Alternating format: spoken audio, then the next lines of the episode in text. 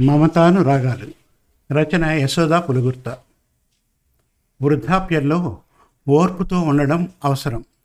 ఆ ఓర్పు ఎదుటివారిలో మార్పు తీసుకొని వస్తుందని తెలియజేసే ఈ కథను ప్రముఖ రచయిత్రి యశోదా పులుగుర్త గారు రచించారు. ఈ కథ మన తెలుగు కథలు డాట్ కాంలో ప్రచురింపబడింది. ఇక కథ ప్రారంభిద్దాం. బెంగళూరు నుండి బస్సులో హైదరాబాదుకు ఆయన చిన్న కొడుకు ఇంటికి వచ్చారు. సుదర్శన్ రావు గారు. రండి నాన్నగారు ప్రయాణం బాగా జరిగిందా? బస్సులో అన్ని గంటలు కూర్చోవడం కష్టం. ఫ్లైట్లో రండన్నా బస్సులోనే వస్తారు. అప్పటికి నేను అడిగాను కూడా ఫ్లైట్కి టికెట్ బుక్ చేయమంటారా అని.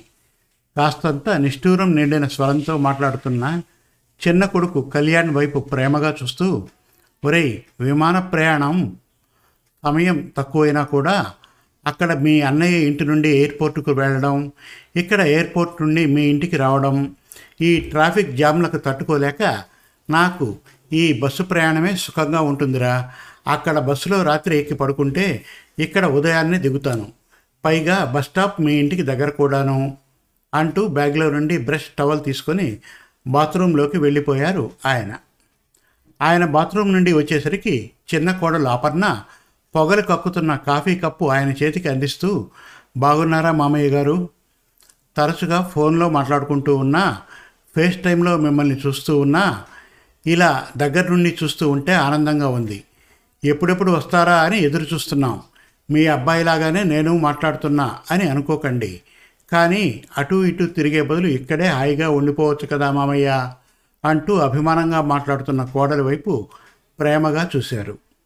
ఇంతలో ఎనిమిదో క్లాస్ చదువుతున్న మనవడు సాకేత్ ఐదో క్లాస్ చదువుతున్న మనవరాలు సాక్షి స్కూల్కి తయారవుతూ హడావిడిగా వస్తూ తాతయ్య ఎలా ఉన్నారు?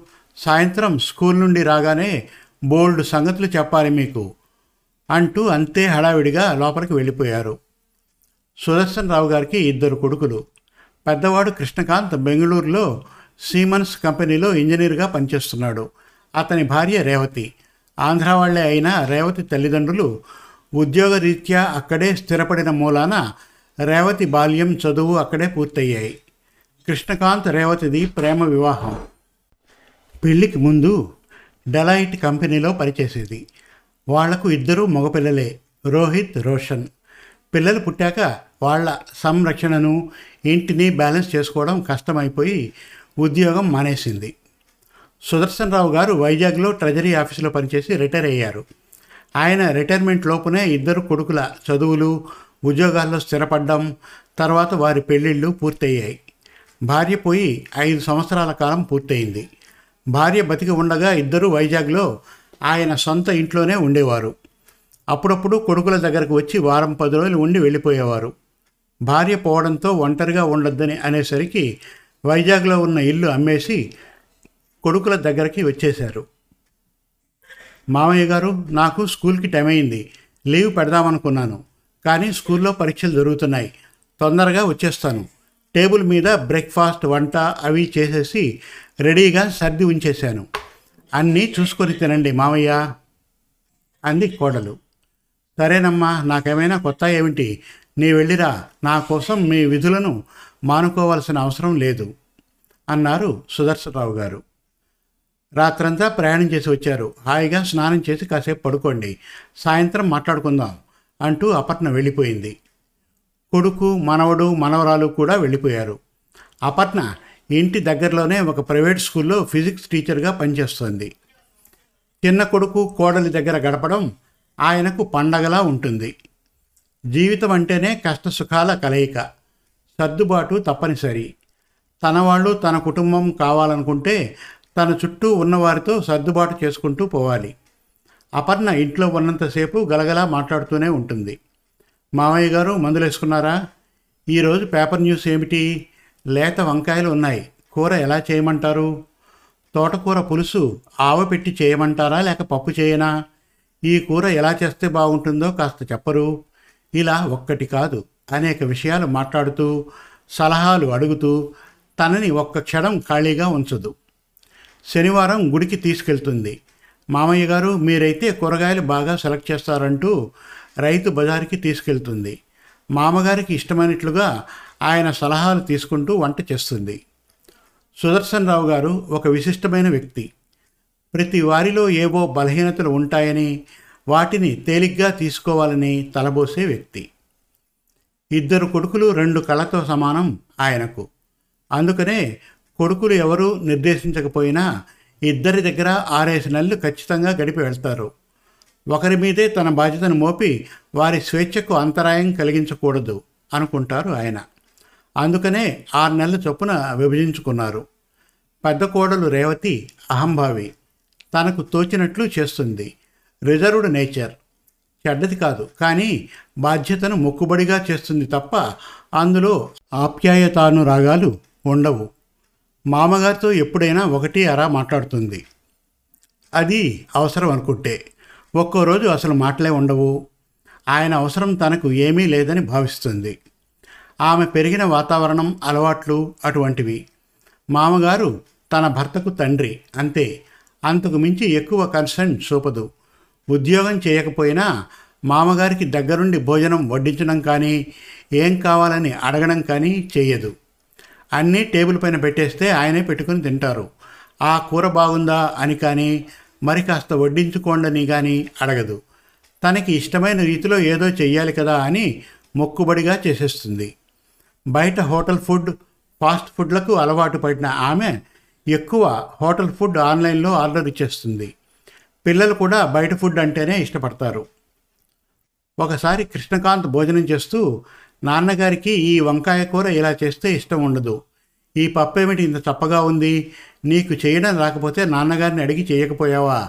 నాన్నగారికి వంట చేయడం బాగా వచ్చు అని అనడం తను విన్నాడు. కోడలు ఏం జవాబు చెబుతుందో వినాలన్న ఆసక్తి కూడా ఆయనకు లేదు. ఆయన వ్యాపకాలు ఆయనవి. పుస్తకాలే ఆయన ప్రపంచం నేస్తాడు.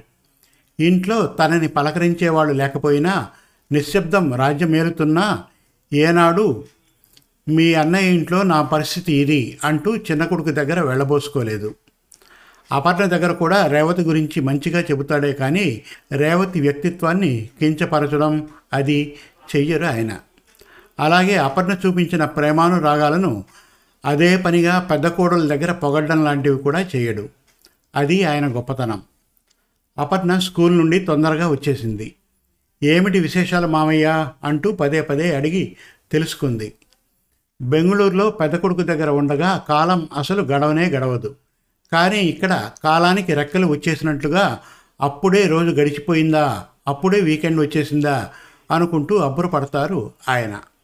అందుకనే చిన్న కొడుకు కోడల దగ్గర ఎంతో ఉత్సాహంగా ఉంటుంది ఆయనకు.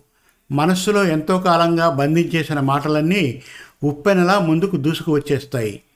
ఆ వయసులో ఉన్న ఎవరికైనా కానీ మాటలకు మించిన దివ్య ఔషధం మరేమీ లేదు. అపర్ణ ఒకరోజు సెలవు పెట్టి మామగారికి అన్ని వైద్య పరీక్షలు చేయించింది. అన్నీ నార్మల్గా ఉన్నాయని తెలిసి ఆనందపడింది. సుదర్శన్ రావు గారి ప్రయాణం ఇంకో రెండు రోజుల్లోకి వచ్చేసింది. అప్పుడే ఆరు నెలలు ఎంత వేగంగా ముగిశాయో కదా అనుకుంటారు ఆయన. అదేమిటి నాన్నగారు ఇంకా కొంతకాలం ఉండొచ్చు కదా అంటూ కళ్యాణ్ ఆపడానికి ఎంతో ప్రయత్నించాడు. అన్నయ్యతో మాట్లాడతానన్నాడు. లేదురా కళ్యాణ్ అన్నయ్య ఏదో అనుకుంటాడని కాదు. నేనే వెళ్ళాలనుకుంటున్నాను. అయినా ఇక్కడికి బెంగళూరు ఎంత దూరమని రావాలనుకున్నప్పుడు వచ్చేస్తాను. ఓపిక ఉంది కదా. ఓపిక లేనప్పుడు ఆ భగవత్ నిర్ణయానికి ఎలాగూ కట్టుబడక తప్పదు. మామయ్య నా స్కూల్ హడావిడిలో మిమ్మల్ని సరిగ్గా చూసుకోలేకపోతున్నానేమో కదూ. అందుకే వెళ్ళిపోతున్నారా? అంటూ బేలగా తన వైపే చూస్తున్న అపర్ణ మంచితనానికి ఆయన మనసు ఆర్ద్రమైంది. లేదమ్మా ఆరు నెలలు ఎంతలో గడుస్తాయి? అయినా వచ్చే సంక్రాంతి పండక్కి కృష్ణ మిమ్మల్ని బెంగళూరుకి రమ్మనమని చెబుతా అన్నాడు. అందరూ రండి అంటూ ఆయన వారి నుండి వీడ్కోలు తీసుకుని బెంగళూరు వచ్చేశారు. కృష్ణకాంత్ని ట్రైనింగ్ నిమిత్తమై రెండు నెలలు కంపెనీ జర్మనీకి పంపించింది. రేవతికి నాలుగు రోజుల నుండి సాయంత్రం అయ్యేసరికి స్వల్పంగా టెంపరేచర్ వస్తోంది. తలనొప్పి చలితో ముడుచుకుపోతోంది. నీరసంతో చేసుకోలేక ఒక వంట మనిషిని పెట్టింది. రేవతి తల్లిదండ్రులు బెంగళూరులోనే ఉంటారు. వారికి రేవతి కాక మరో అమ్మాయి ఉంది. పెళ్ళి అయి భర్తతో సింగపూర్లో ఉంటుంది. ఆ అమ్మాయి రెండో డెలివరీకని రేవతి తల్లి తండ్రి సింగపూర్ వెళ్ళారు. రేవతికి టెంపరేచర్ తగ్గడం లేదు. ఏవో నార్మల్ మందులు వేసుకుంటోంది. నీరసించిపోతోంది. లేవలేకపోతున్న కోడల్ని చూస్తూ సుదర్శన్ రావు గారు గట్టిగా మందలిస్తూ డాక్టర్ దగ్గరకు తీసుకెళ్ళారు. బ్లడ్ టెస్ట్లు అవి చేసి రక్తంలో హిమోగ్లోబిన్ లెవెల్ బాగా తక్కువగా ఉందని ఇది ఒక రకమైన ఎనీమియా అని చెప్పారు. భయపడనవసరం లేదని ఐరన్ డెఫిషియన్సీ అని రెగ్యులర్గా మందులు వాడుతూ మంచి ఆహారం తీసుకుంటే తగ్గిపోతుందని చెబుతూ మరో నెల తర్వాత రివ్యూకి రమ్మని చెప్పారు. రేవతి పెట్టిన వంట మనిషి రెండు రోజులు వచ్చి ఇక రావడం మానేసింది. అయినా ఆవిడ చేసే వంటలకి రుచి పచి ఉండడం లేదు. రేవతికి ఆలోచించే సత్తువ లేక నిస్సారణగా మంచం మీద వాలిపోయింది.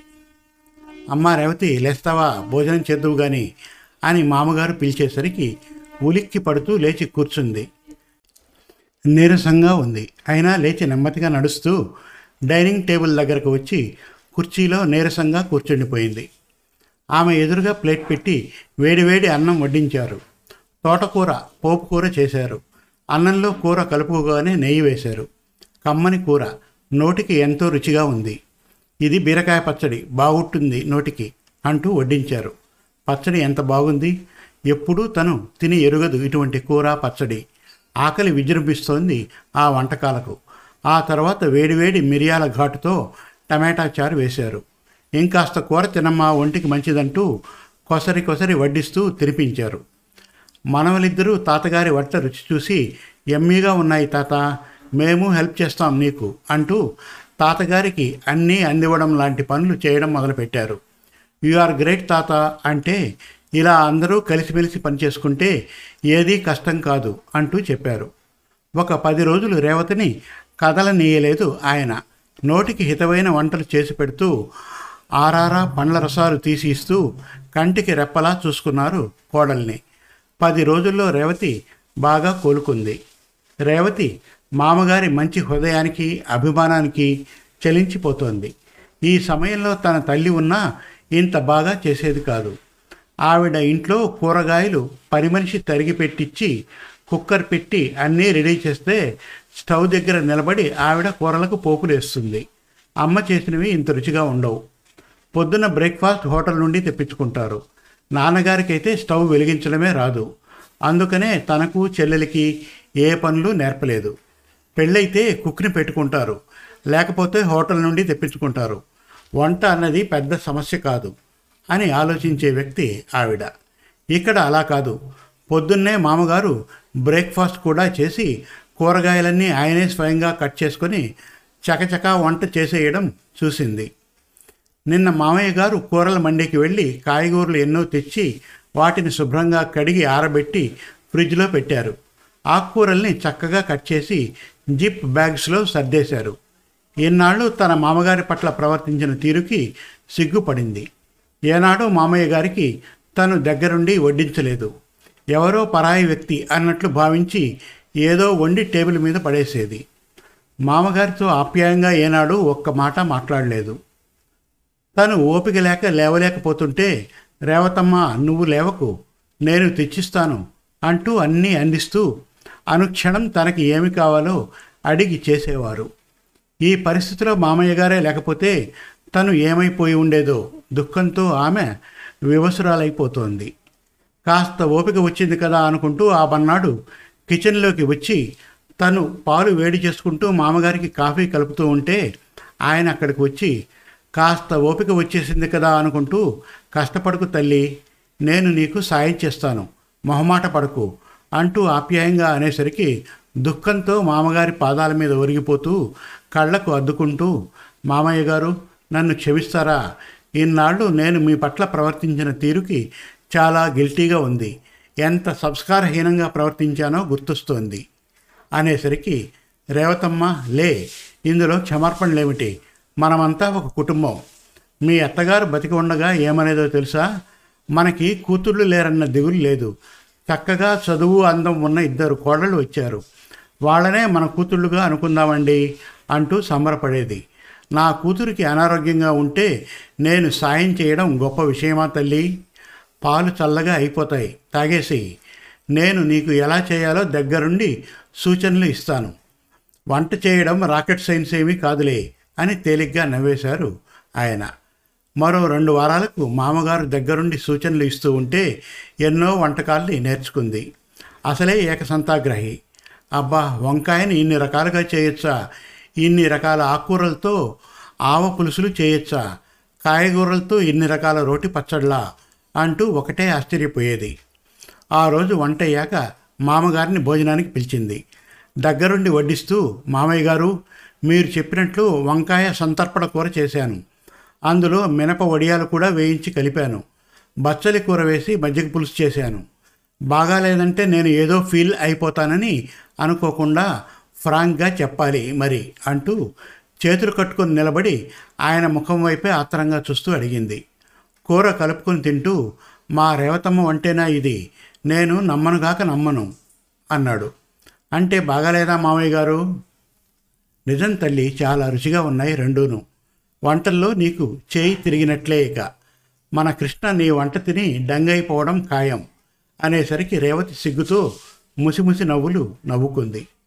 ఒక చిన్న సంఘటన ఆ ఇంటి కోడల్లో ఒక అనూహ్యమైన పరిణామాన్ని తేవడమే కాక వారి మధ్య మమతాన రాగాలకు వారధి వేసింది. శుభం. మరిన్ని మంచి తెలుగు కథల కోసం మన తెలుగు కథలు డాట్ కామ్ విజిట్ చేయండి. Thank you.